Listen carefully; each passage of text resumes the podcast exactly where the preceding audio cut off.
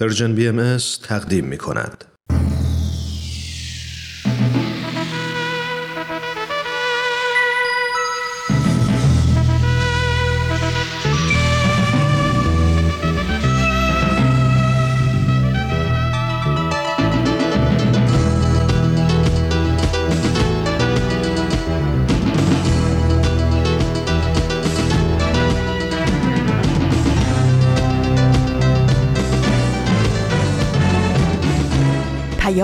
دوست.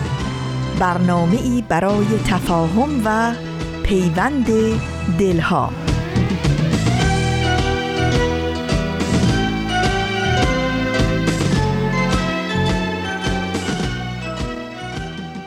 ای هر که هستی لحظه ای در خود نگر باش. خوبی ولی از آنچه هستی خوبتر باش.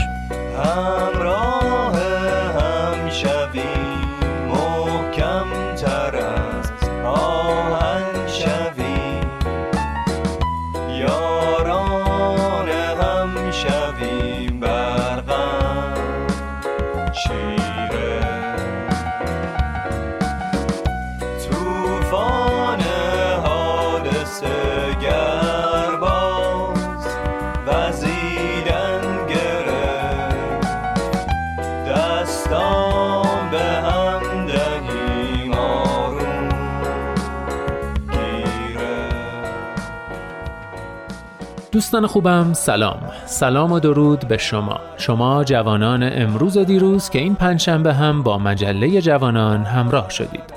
من نوید توکلیم و امروز پنجشنبه دوم مرداد سال 1399 خورشیدی برابر با 23 ژوئیه 2020 میلادی ازتون دعوت می‌کنم 592 ومین شماره مجله رادیویی جوانان رو از رادیو پیام دوست گوش کنید. به مجله جوانان خوش اومدید.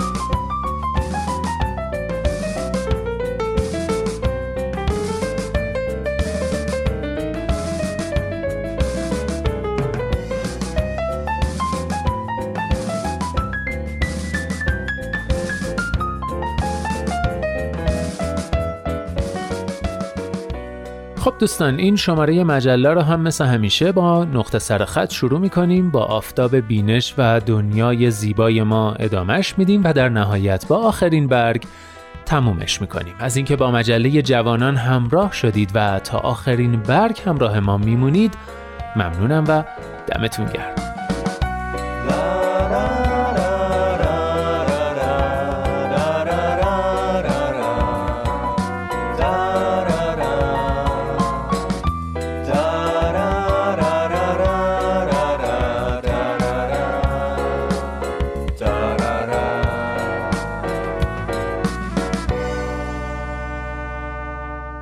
مجله جوانانه. برنامه پنجشنبه های رادیو پیام دوست که هدفش چیزی نیست جز پیوند دلها آزادی اندیشه ها و آگاهی شنونده ها در راه رسیدن به این اهداف با نظرات و پیشنهادات و انتقادات ارزشمندتون ما رو همراهی کنید. از طریق تلفن 201 703 671 88 88 ID Persian BM contact در تلگرام و صفحه Persian BM در فیسبوک، اینستاگرام و توییتر.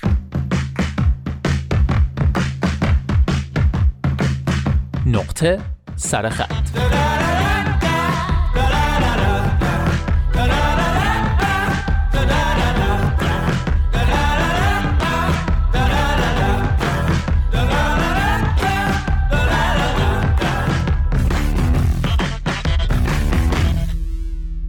دوستان لابلای خبرای مختلف متنوعی که می‌خونیم و می‌بینیم و میشنویم خبری هست که متاسفانه میشه گفت همیشه پای ثابت خبرگزاری های مستقل بوده و هست. خبر دستگیری و احضار و بازجویی و نهایتا صدور حکم های ناعادلانه زندان برای فعالان مدنی و زیست محیطی و سیاسی و اقلیت‌های فکری و دینی مثل باهایان اینکه این افراد بیگناه باید ماهها و سالهای زیادی از عمر پربارشون رو در زندان به سر ببرن خب واقعا ناراحت کننده است و همه ما از این همه بیعدالتی طبعا قلبمون به درد میاد. اما شاید چیزی که کمتر بهش توجه میشه اینه که هر کدوم از این افراد ارتباطاتی دارند عزیزانی دارند که زندانی نیستند اما شاید کمتر از عزیز زندانیشون رنج نکشن و شاید هیچکس نفهمه در دوران حبس عزیزانشون چی به سر اونا میاد. حالا یکی از این بازماندگان یکی از این افرادی که عزیزش بیگناه زندانی شده مطلبی نوشته در توصیف همین سختی ها و شرایط ویژه‌ای که تجربه کرده. عشق در زندان عنوان یادداشتیه که آیدا حق طلب نوشته و طی سه هفته در نقطه سرخط می‌تونید بشنویدش. نقطه سرخط این هفته و دو هفته آتی رو با احترام تقدیم می‌کنم به تمام زندانیان عقیده و عزیزانشون. این شما و این بخش اول عشق در زندان نوشته آیدا حق طلب.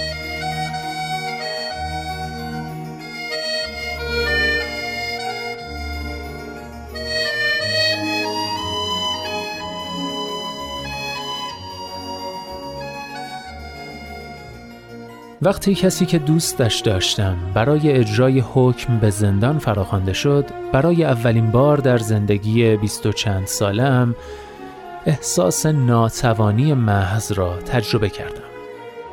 اولین بار بود که چیزی را آنچنان با تمام وجود می‌خواستم اما کاری از دستم بر نمی آمد تا قبل از آن حتی دست نیافتنی ترین آرزوها و خواسته هایم با برنامه ریزی و تلاش و پیگیری دست یافتنی شده بودند اما انگار وقت آن بود که یاد بگیرم خواستن همیشه هم توانستن نیست. او از فعالان مدنی بود. وقتی چند ماه قبل با هم آشنا شده بودیم به قید وسیقه آزاد بود و منتظر رأی دادگاه تجدید نظر. به دلیل آینده نامعلومی که انتظارش را می‌کشید از همان برخوردهای اول تمام تلاشم را کرده بودم که دلبستش نشوم اما صداهای دیگری در درونم مرا به جلو رفتن هل داده بود نمی توانستم بپذیرم او را که شخصیت، طرز فکر و دقدقه هایش با من متناسب بود تنها به این دلیل که شاید مجبور می شد به خاطر فعالیت های ادالت چند سالی زندان برود کنار بگذارم. اصلا از کجا معلوم بود که پایش به زندان باز شود؟ در خیال پردازی هایم گاهی فکر می کردم که شاید روند تجدید نظر مدتها طول بکشد و پروندهش جایی در اتاقها و سالن‌های تو در توی دادستانی گم شود یا شاید دادگاه این بار قاضی منصف و مهربانی داشته باشد که با یک نگاه به پروندهش بفهمد خلافکار مجرم نیست. شاید اصلا حادثه ای یک شبه مملکت را زیر و رو کند. شاید در تمام سناریوهایی که در ذهنم چرخ می‌خورد معجزه ای او را از چنگال زندان نجات می‌داد و ما آزاد و رها فرصت میافتیم عشقمان را زندگی کنیم. آنقدر سرمست خیالاتم بودم که حتی آن صبح زمستانی که تلفنی خبر تایید حکم پنج سال زندانش را داد باز در دلم گفتم شاید این حکم هیچ وقت به اجرا گذاشته نشود. شاید شامل مرور زمان شود. شاید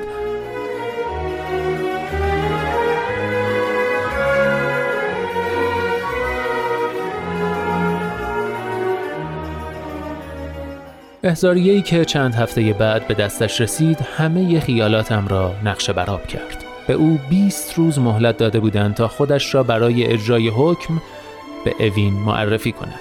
دیگر فرصت اما و اگری نبود. ناگزیر از مواجهه با سوالاتی بودم که ذهنم ماهها آنها را پس زده بود. حالا چه می‌شد؟ از هم خداحافظی می کردیم و هر کس راه خودش را می‌رفت. با هم میماندیم و این سالها را صبر می کردم تا برگردد. چه کاری عاقلانه بود؟ چه کاری درست بود؟ بیست روز کل فرصتی بود که او برای خداحافظی با دوستان و فامیل تحویل پروژه های کاری ناتمام سر و سامان دادن به حساب و کتاب ها انجام معاینات پزشکی و جا دادن کل زندگیش در یک ساک دستی داشت. بیست روز منهای زمانی که صرف این کارها می‌شد تمام فرصتی بود که برای روشن کردن تکلیف رابطه من داشتیم. تصمیممان چه برای با هم ماندن و چه برای جدا شدن تصمیم سختی بود. آنچه وضعیت را پیچیده می کرد ماهیت نوپای رابطه من بود. هرچند احساساتمان درگیر شده بود اما می‌دانستیم که شناخت کافی از هم نداریم و زود است که تصمیم های بلند مدتی برای آینده بگیریم از طرفی دیگر در همان زمان کوتاهی که از آشناییمان میگذشت آنقدر هر دو ارتباط رهایی بخش و کم نظیری را تجربه کرده بودیم که دلمان نمی آمد بدون دلیل قانع کننده ای به داستان پایان دهیم اما آیا زندان رفتن دلیل موجهی محسوب می شد؟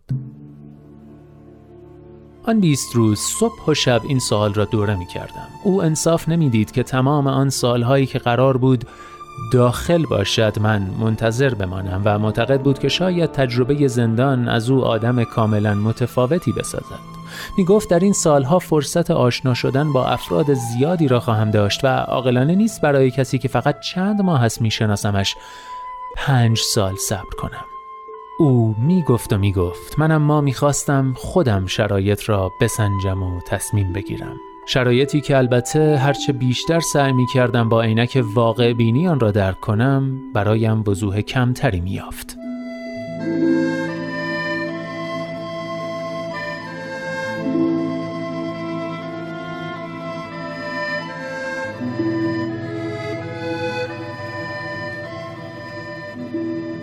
روزی که همراه مادر و پدر و جمعی از دوستان و آشنایان راهی اوین بود من دست برغذا در ترمینالی صدها کیلومتر دورتر در شهری غریب گیر افتاده بودم. بغز داشتم و قلبم بسیار تندتر از همیشه می‌زد. از آنجا که حتی فرصت یک خداحافظی معمولی هم از ما دریغ شده بود بیش از پیش از روزگار دلخور بودم. شب قبل تا خود صبح از راه دور مشغول صحبت بودیم. در نهایت پس از روزها و هفته ها بالا و پایین کردن و حرف زدن و بیخوابی های بسیار به این نتیجه رسیده بودیم که تصمیم خاصی نگیریم و به خودمان احساساتمان و شرایط جدیدمان زمان بدهیم و در عمل ببینیم آیا می‌توان از راه دور و از پس دیوارهای زندان رابطه را ادامه داد یا اینکه محدودیت های موجود خود به خود در طول زمان صورت مسئله را پاک خواهد کرد.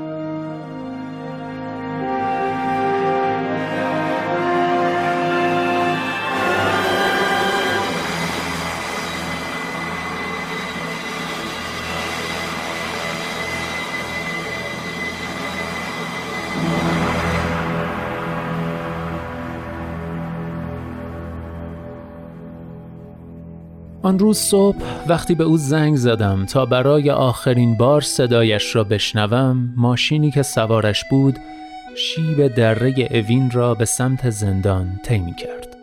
در جواب پرسش های کوتاه و صدای لرزان من مثل همیشه شوخی کرد و مرا خنداند. در شلوغی و هیاهوی ترمینال بالاخره بغزم ترکید. به او گفتم منتظرش خواهم ماند. قبل از آنکه صدایش در همه اطراف گم شود گفت مطمئنم هرچی برامون پیش بیاد بهترینه. و این آخرین مکالمه ما تا یک سال و نیم بعد بود.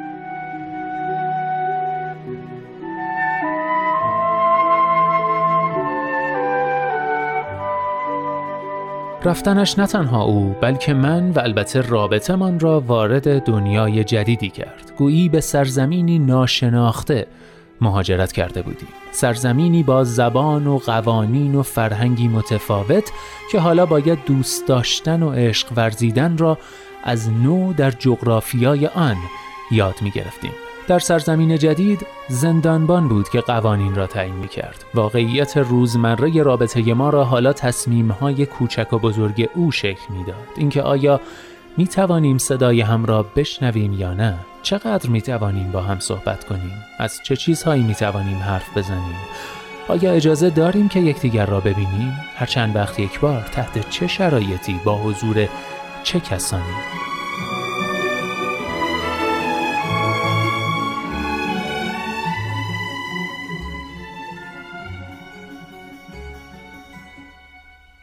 بله دوستان بخش اول عشق در زندان رو شنیدید. به قلم آیدا حق طلب هفته آینده خاطرات خانم حق طلب رو پی خواهیم گرفت و در خواهیم یافت که چه مشکلات و مصائبی رو برای یک تلفن یا حتی نامه ساده متحمل شدن.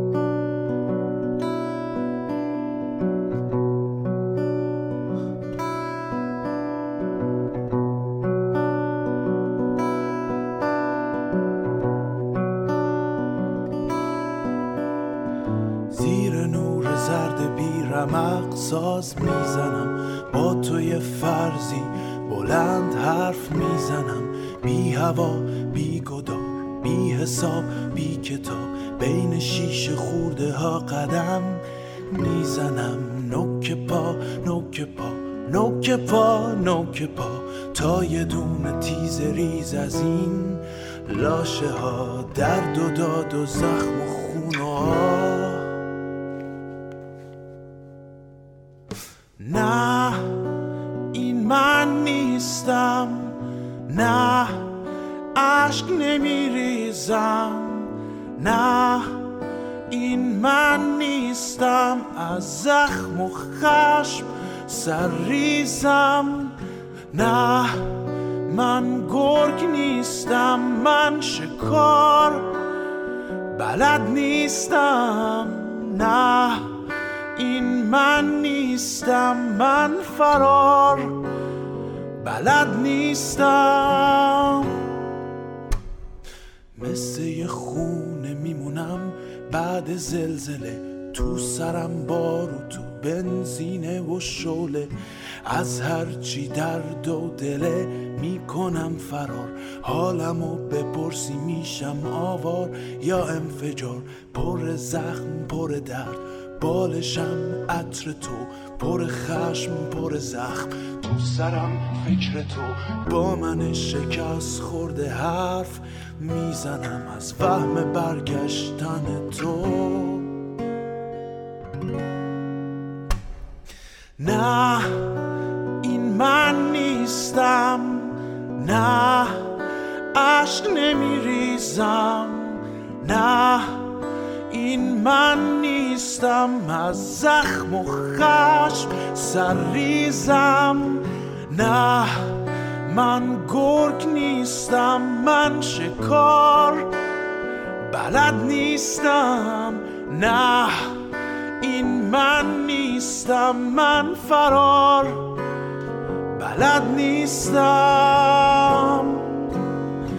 رقص سایه ها جشن بی صدا.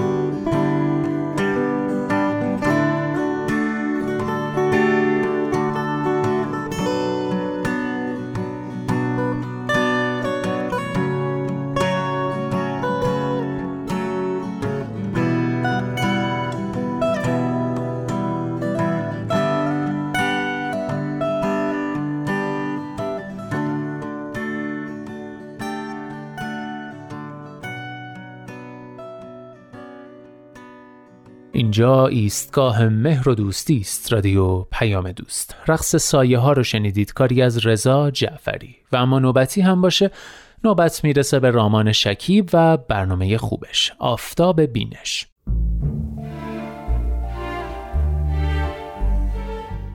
آفتاب بینش.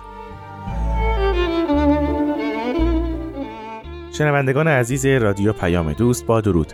رامان شکیب هستم و اینجا برنامه آفتاب بینشه.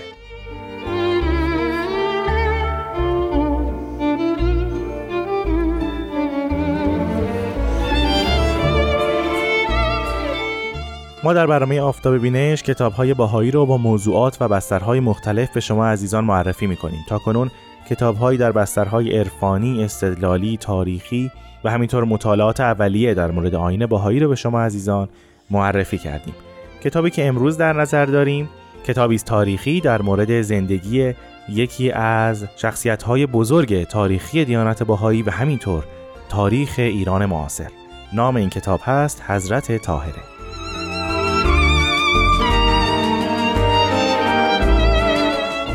نویسنده این کتاب جناب نصرت الله محمد حسینی هستند. ما از ایشون کتابهایی رو پیش از این در برنامه آفتاب بینش معرفی کردیم.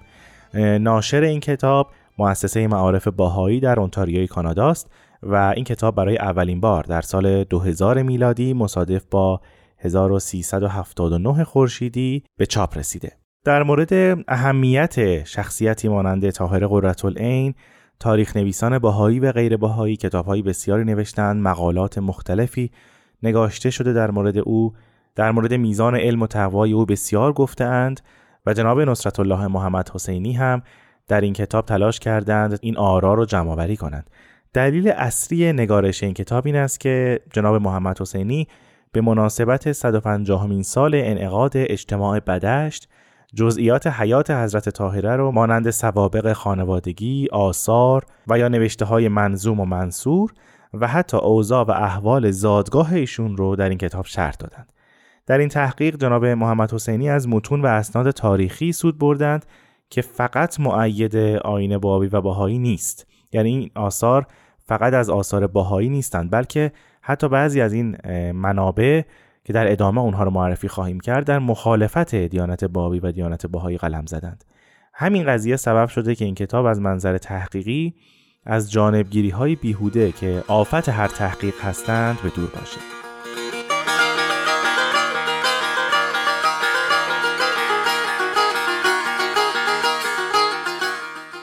در مورد دلیل نگارش ذکر کردم که به مناسبت 150 همین سال انعقاد اجتماع بدشت این کتاب نوشته شده همونطور که شما عزیزان می‌دونید بدشت قریه است در 7 کیلومتری شرق شاهرود که در سال 1264 هجری قمری یا 1227 خورشیدی یا 1848 میلادی میزبان گروهی از پیروان حضرت باب از جمله حضرت بهاءالله و جناب طاهره بود.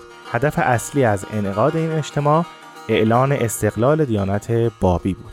اگر می‌خواین بیشتر در مورد این اجتماع مهم در تاریخ دیانت بابی مطالعه بفرمایید به کتب تاریخی مراجعه کنید. همونطور که گفتم جناب طاهر قرةالعین فقط در آثار باهایی معروف و مشهور و شاخص نیستند بلکه دانشمندان دیگر شرقشناسان و مورخان در مورد ایشون مطالب بسیاری نوشتند. برای نمونه پروفسور ادوارد براون خاورشناس برجسته و استاد ممتاز دانشگاه کمبریج انگلستان درباره جناب طاهره می نویسند ظهور بانوی چون قرةالعین در هر عصر و کشوری از نوادر زمان است. اما در کشوری چون ایران حادثه ای بی‌نظیر بل معجزه است. اگر آین بابی فاقد دلیل دیگری بر اثبات عظمت خود بود همین کافی بود که قهرمانی چون قرةالعین آفریده بود.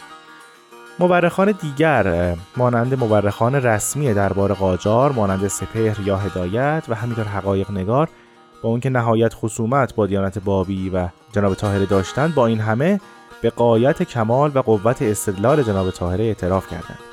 از دیگر بزرگانی که از جناب طاهره به نیکی یاد کردند دکتر الوردی استاد جامعه شناسی دانشگاه بغداد است ایشون میگن که به علت جمع هوش مفرد قوت شخصیت و لسان فسیح در وجود طاهره وی از نفوسی بوده است که مسیر تاریخ را تغییر دادند. ایشون در ادامه می نویسند که طاهره متعلق به زمان خود نبود و حداقل 100 سال زود آمده بود. شاید اگر در عصر ما ظاهر گشته بود بزرگترین بانوی صده بیستم مسیحی بود.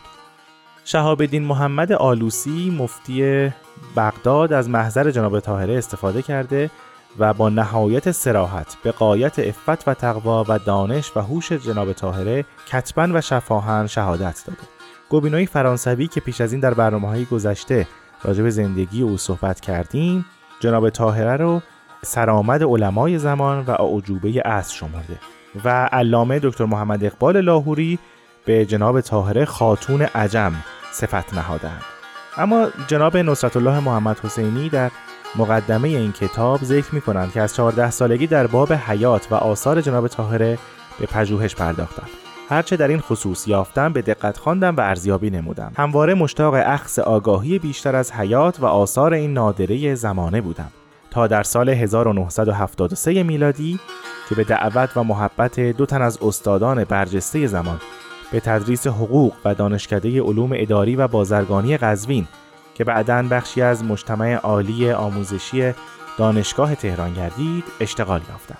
به مدت پنج سال هفته یک و گاه دو روز بدان شهر می رفتم و در ساعات فراغت با برخی از دانشجویان که از بستگان جناب طاهره بودند مصاحبات اختصاصی می نمودم. به وسیله آنان با تنی چند از قدمای خاندان شهیدی و صالحی قزوین ملاقات نمودم و اطلاعات پرارزشی در باب حیات طاهره و منصوبان آن حضرت به دست آوردم.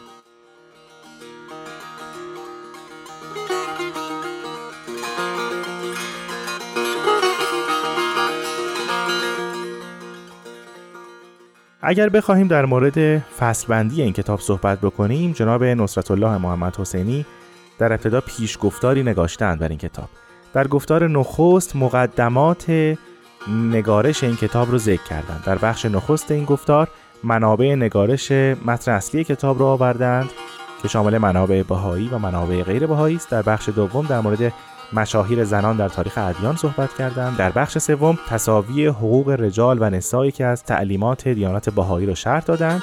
در گفتار دوم حیات جناب طاهره را ذکر کردند که شامل بخش های هفدهگانه است. در گفتار سوم در مورد آثار جناب طاهره صحبت کردند که در بخش نخست آثار منظوم و در بخش دوم آثار منصور رو معرفی کردند در انتهای کتاب هم کتاب شناسی و همینطور فهرست اعلام کتاب آمده است.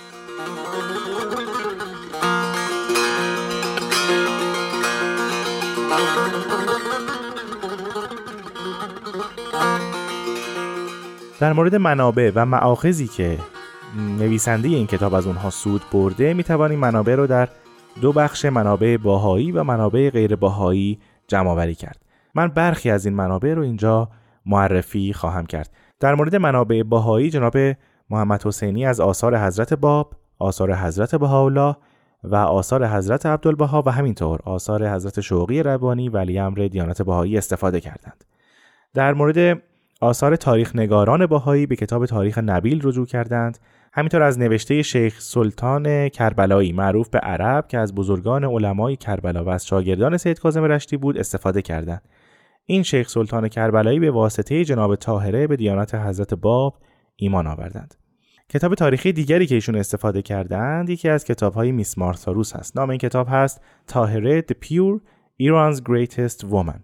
میس مارساروس از بهایان آمریکا بود که در سال 1908 یا 1909 به دیانت بهایی ایمان آورد. و در 28 سپتامبر 1939 در سن 67 سالگی از دنیا رفت.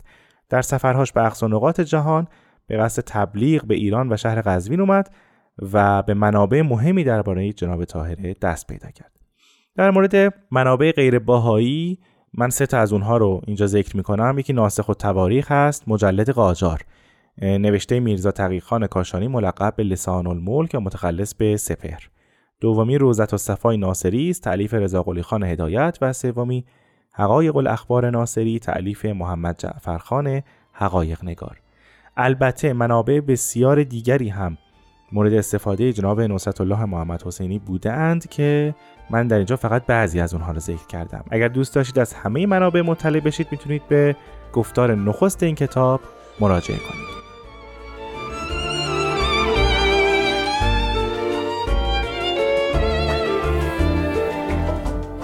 خب شنوندگان عزیز از شما بسیار سپاسگزارم که در این برنامه هم با من رامان شکیب همراه بودید. ازتون دعوت می‌کنم کتاب بسیار جذاب حضرت طاهره نوشته نصرت الله محمد حسینی رو مطالعه کنید تا با زندگی جناب طاهره بیشتر آشنا بشید. من رامان شکیب تا هفته آینده با شما عزیزان خداحافظی می‌کنم. خدا نگهدار.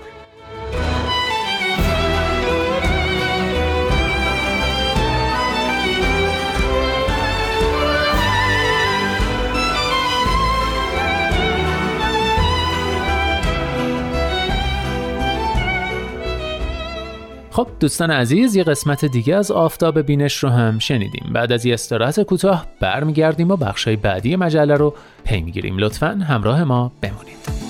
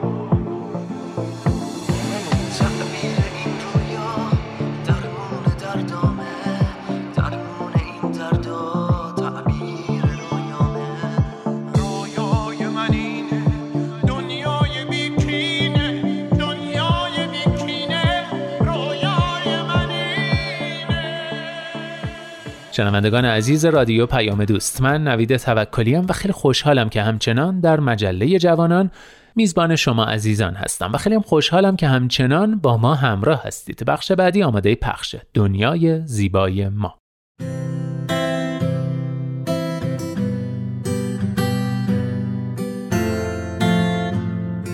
من کیمیا هستم و این شانزدهمین قسمت از برنامه دنیای زیبای ماست. بچه های عزیز وقتتون بخیر. دنیای ما خیلی بزرگه. بعضی از شما الان ستاره ها رو تو آسمون می‌بینید و بعضیاتون زیر نور گرم و زیبای خورشید نشستین و به صدای من گوش می‌دید. راستی اگه تنهایید حتما اعضای خانوادهتون رو صدا کنین چون قرار دقایق خوبی کنار هم باشین.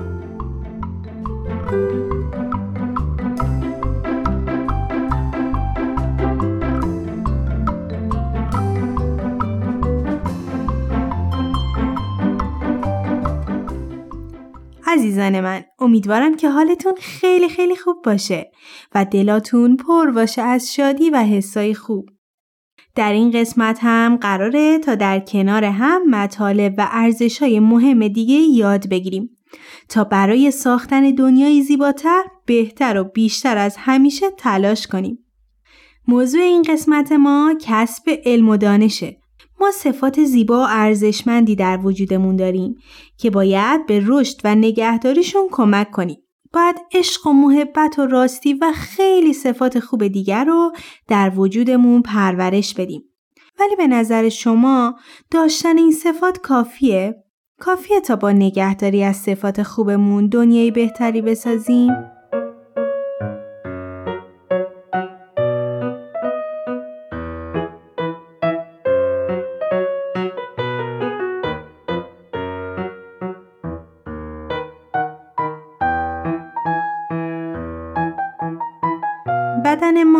همیشه در حال رشد کردنه. هر سالی که میگذره ما بزرگتر میشیم و رشد می‌کنیم. در کنار رشد جسمانیمون ما باید سعی کنیم باعث رشد کردن عقل و روحمون هم بشیم. ما باید برای رشد عقل و خرد در خودمون همواره تلاش کنیم و به دنبال یاد گرفتن باشیم. ما در جستجوی علم و دانش بهتره که خوب گوش بدیم، خوب ببینیم و عمیقا راجع به هر چیزی که یاد می‌گیریم بیاندیشیم و خوب فکر کنیم. هرگز فراموش نکنیم که هر چی که یاد می‌گیریم کافی نیست و همیشه چیزای دیگه ای هستن که با یاد گرفتنشون می‌تونیم به رشد و پیشرفت خودمون و جهان اطرافمون کمک کنیم. کسب علم و دانش برای پیشرفت ما ضروریه. و ما با این پیشرفت می‌تونیم تأثیر خوبی روی دنیای زیبامون بذاریم. می‌تونیم تلاش کنیم تا آدمها زندگی سالمتری داشته باشند و حیوانات در امنیت زندگی کنند. طبیعت آسیبی نبینه. می‌تونیم تا کاری کنیم که همه بچه ها در سراسر دنیا به مدرسه برن و مثل ما کسب علم و دانش کنند و خیلی کارهای خوب دیگه. شما چطور؟ ازتون می‌خوام با اعضای خانواده مشورت کنید و بگید با کسب علم و دانش چه کارهای خوبی در آینده می‌تونید انجام بدید تا دنیا رو جای زیباتری کنید برای همه اهل عالم. شاد شاد با وجودی پرتوان سر می‌باشند و در جهان کهکشان شاد. شاد با وجودی پرتوان سر می‌باشند و در جهان کهکشان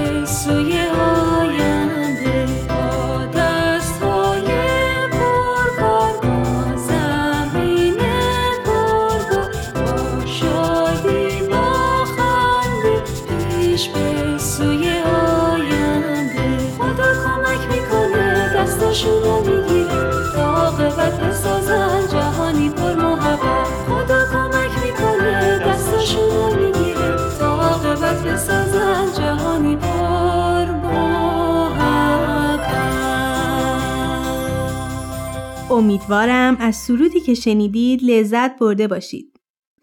والدین عزیز می‌خوام یادآور بشم که مثل همیشه خوشحال میشیم تا این برنامه رو به خانواده های دیگه معرفی کنیم و از سرودها و داستانهای موجود در این برنامه در کلاس ها و جمع های اطفالتون استفاده کنید و راستی اگر هم استفاده کردید و تجربه دارید خوشحال میشیم تا تجربتون رو با ما در میون بذارید. خب حالا بریم و یک داستان قشنگ دیگر رو در کنار هم بشنویم.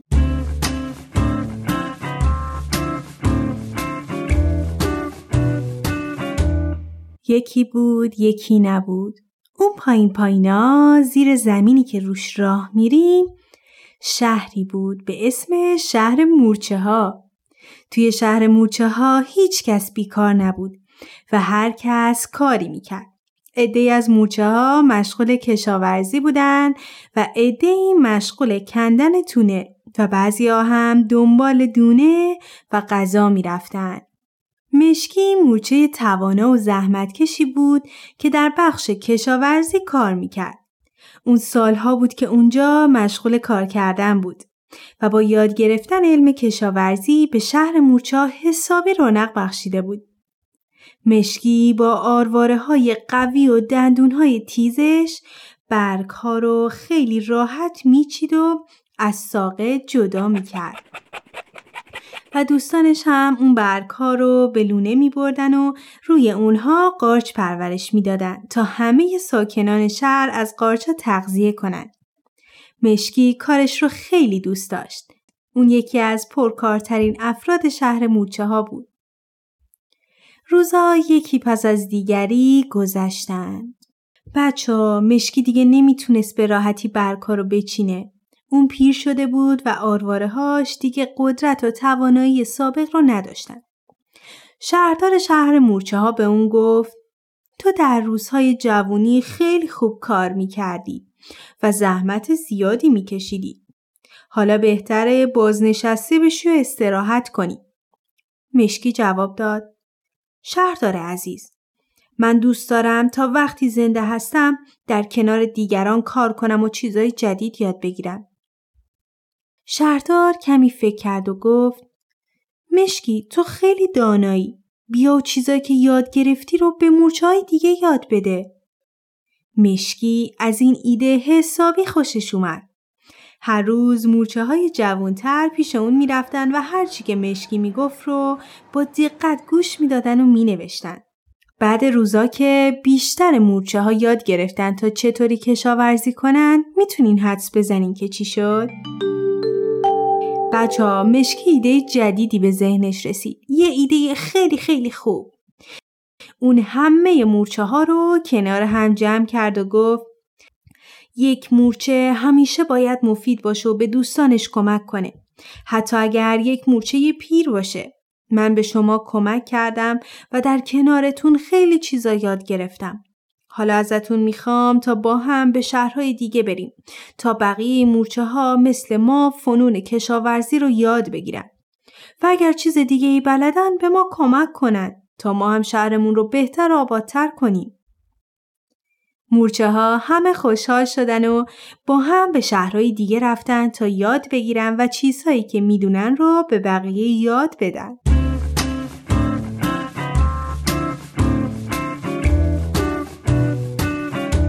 امیدوارم از داستانی که شنیدید لذت برده باشید. ازتون می‌خوام شغلی که در آینده دوست دارید داشته باشید رو نقاشی کنین و از اعضای خانوادهتون بخواین تا تصویری از نقاشیاتون رو برای ما بفرستن چون که ما حسابی از دیدن عکسای نقاشی و کاردستیاتون لذت می‌بریم.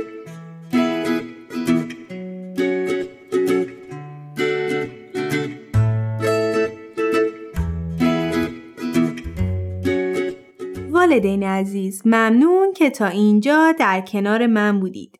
در همه بچه ها شوق یادگیری و پیشرفت وجود داره و این ما هستیم که می‌تونیم بهشون کمک کنیم و باعث درک بیشتر اونها از مسائل و جهان اطرافشون بشیم. همونطور که می‌دونید شما می‌تونید عکس از نقاشی بچه ها رو از طریق at Persian B contact در تلگرام برای ما ارسال کنید. همینطور می‌تونید این برنامه رو از تلگرام، پادکست، تارنما و SoundCloud Persian BM دنبال کنید و از همین راه نظرها و پیشنهاداتتون رو برای ما بفرستید.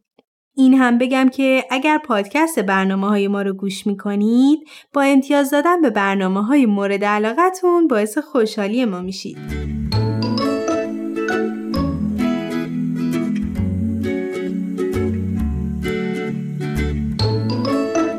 خب بچه ها این برنامه هم به پایان رسید.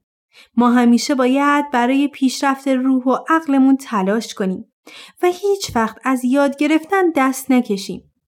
یادتون باشه این شمایید که می‌تونید همه سیاهی ها و زشتی های دنیا رو مثل یک رنگین کمون زیبا و رنگی کنید. تا برنامه بعد مواظب قلب مهربون و دوست داشتنیتون باشید.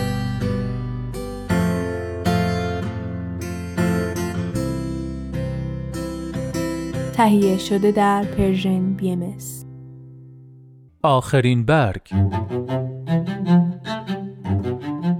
شعری عمیق و فلسفی از شاعر و نویسنده فقید آلمانی آمریکایی چارلز بوکوفسکی. ما برای رنج کشیدن آفریده شده ایم ولی به دنبال لذت بردن می گردیم.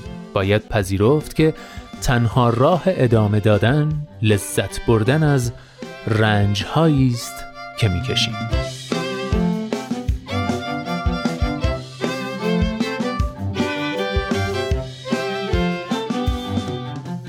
هر جا هستید دلهاتون شاد، اندیشتون آزاد و آگاهی و بیداری نصیبتون باد. من نوید توکلیم و امیدوارم که نور امید در دلهاتون هیچگاه خاموشی نگیره. به قول شاعر گرچه شب تاریک است. دل قوی دار. سحر نزدیک است.